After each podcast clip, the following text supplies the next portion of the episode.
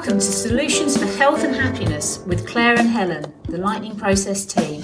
Want to live a life you love? Start here.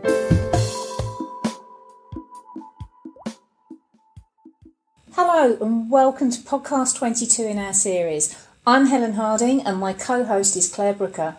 Hello. In our last podcast, we discussed building resilience. To do this, our top tips were to build positive beliefs about yourself, find a sense of purpose in your life, build a brilliant support network, embrace change, develop a positive outlook, take care of yourself, do proactive problem solving, have goals, and keep practicing these skills. How did you all get on with those? Did you find yourself and your resilience building from just trying a few of those out? We'd love to hear from you. Well, today, what we're going to be doing is discussing moving beyond regrets. We discuss this topic regularly with our clients because a lot of people unintentionally drain their energy by focusing too much on past regrets. They spend so much time reliving the past that they completely miss out on living in the present and living their lives to the full and engaging with it. So, what we're going to be talking about are our recommendations for freeing up some energy in this area. Our first piece of advice would be to stop the should haves. You know, those conversations you have with yourself in your mind I should have done this, or this shouldn't have happened.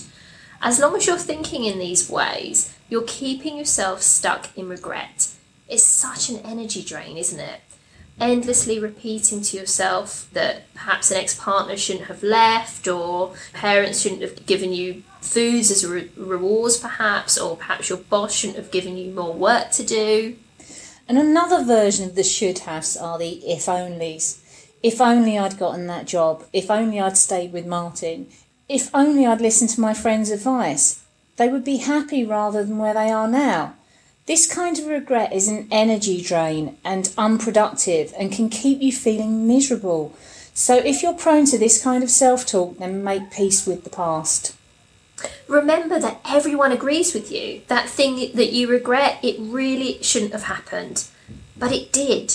In this moment, you do have a choice. You can rail against the past, or you can use it as a learning experience and move forwards. How do you move forwards? By dropping the should haves and the if onlys. And if you find yourself saying, if only I, or I should have, just pause for a second and make a choice about where this statement's going to be leading you. Our next step would be to face the now. And I know that sounds really weird, but bear with us. What we mean by this is recognizing how you're feeling in the here and now about your past. Instead of railing against the past, it's much better to face it and do something constructive with these feelings.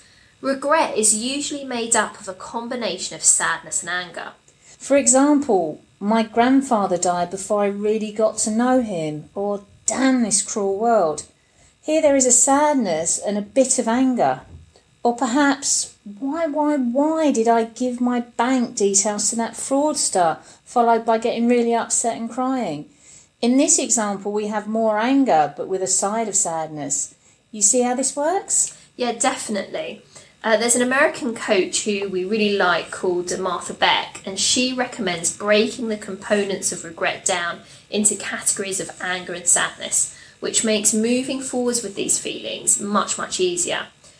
There's a great exercise to do.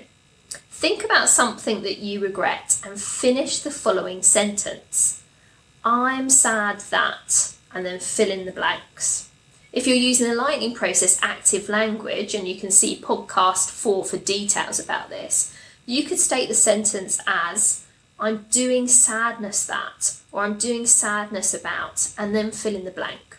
So it could be I'm doing sadness that I miss my granddad.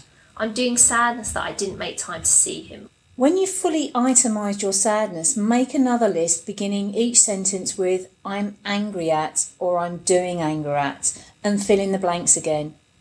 I'm doing anger at being conned, I'm doing anger with myself, etc. And write down all the causes of your anger, even if they seem irrational. This can be an uncomfortable exercise, however, but by facing and recognising what's keeping you stuck in regret, you're able to then start to process these emotions and move forwards and beyond it. Brilliant. The next step then would be to grieve what cannot be recovered. Sadness and anger, they're natural responses when we lose something important to us, perhaps a relationship, a position at work, a possession, a dream, a missed opportunity. Productive grief passes through you like waves that steadily erode the sadness and anger until what, what once was, say, a boulder becomes a bit more like sand, and then there's nothing at all. And not because you don't care about the past or the past has been changed, but because you can handle the reality with ease now.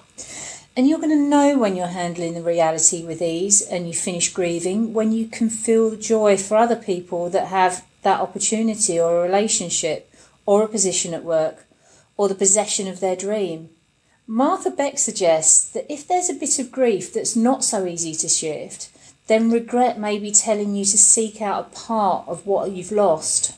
So if you feel like that, then it's time to reclaim that part of what you've lost. This means reclaiming the essence of your dreams. Sounds good, doesn't it? Okay, so you can't change that you let that opportunity go or you didn't marry Martin. Who's there again? Who's, who's Martin? hey. Um, but what you can do is reclaim the essence of what you missed. Look for a new opportunity. Perhaps that relationship with Martin boosted your self esteem Start feeling really good about yourself instead. Take the lessons on board and resolve that you will reclaim the essence of anything that you can't let go of. A useful way of discovering the essence of the thing that you regret is to ask yourself, what would that have given me that's positive? So, if I give you an example from my life, when I finished school, I finished as early as possible and started work. And I really regret not going to university, not only having that experience, but having the education that comes with it. And what I've done subsequently is I love doing courses. I've done a postgraduate in marketing, I've done all the life coaching, hypnotherapy courses. I absolutely love learning. So that's where my positive comes from. Brilliant. And for me, I've got an example too. I wanted to be an artist and a teacher before I got sick and I really regretted not doing this. It would have given me an outlet for my creativity and an opportunity to make a difference in the world through art. I reclaimed the essence of this missed opportunity by becoming a health coach instead and making a difference in an alternative way. And now I take art classes. There's always a way to use regret as a springboard into a life you love. So, how to avoid regret next time round? Whenever life hands you a crossroads, Make decisions based on a life you love rather than fear. Questions you ask yourself would be what would I really love to do? What would excite and delight me? Rather than what would keep the events, people I fear at bay. Sometimes it's easier to go forwards into a life that you love. Other times it's trickier. The path to a life you love may thrill you and may terrify you all at once. That's so true. You may long for success but be afraid of the risks necessary to achieve it. So, what do you do then?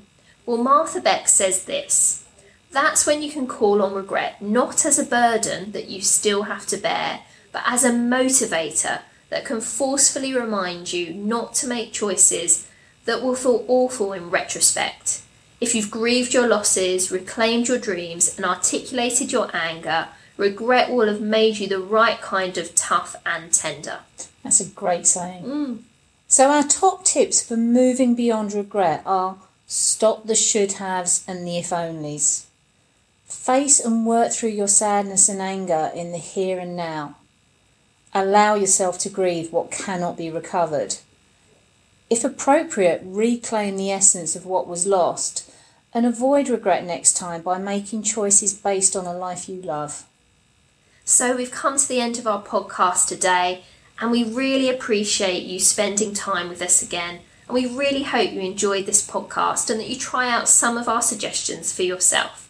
If you have any questions about the lightning process or even this podcast, we're really happy to call you or we'll respond to any emails personally.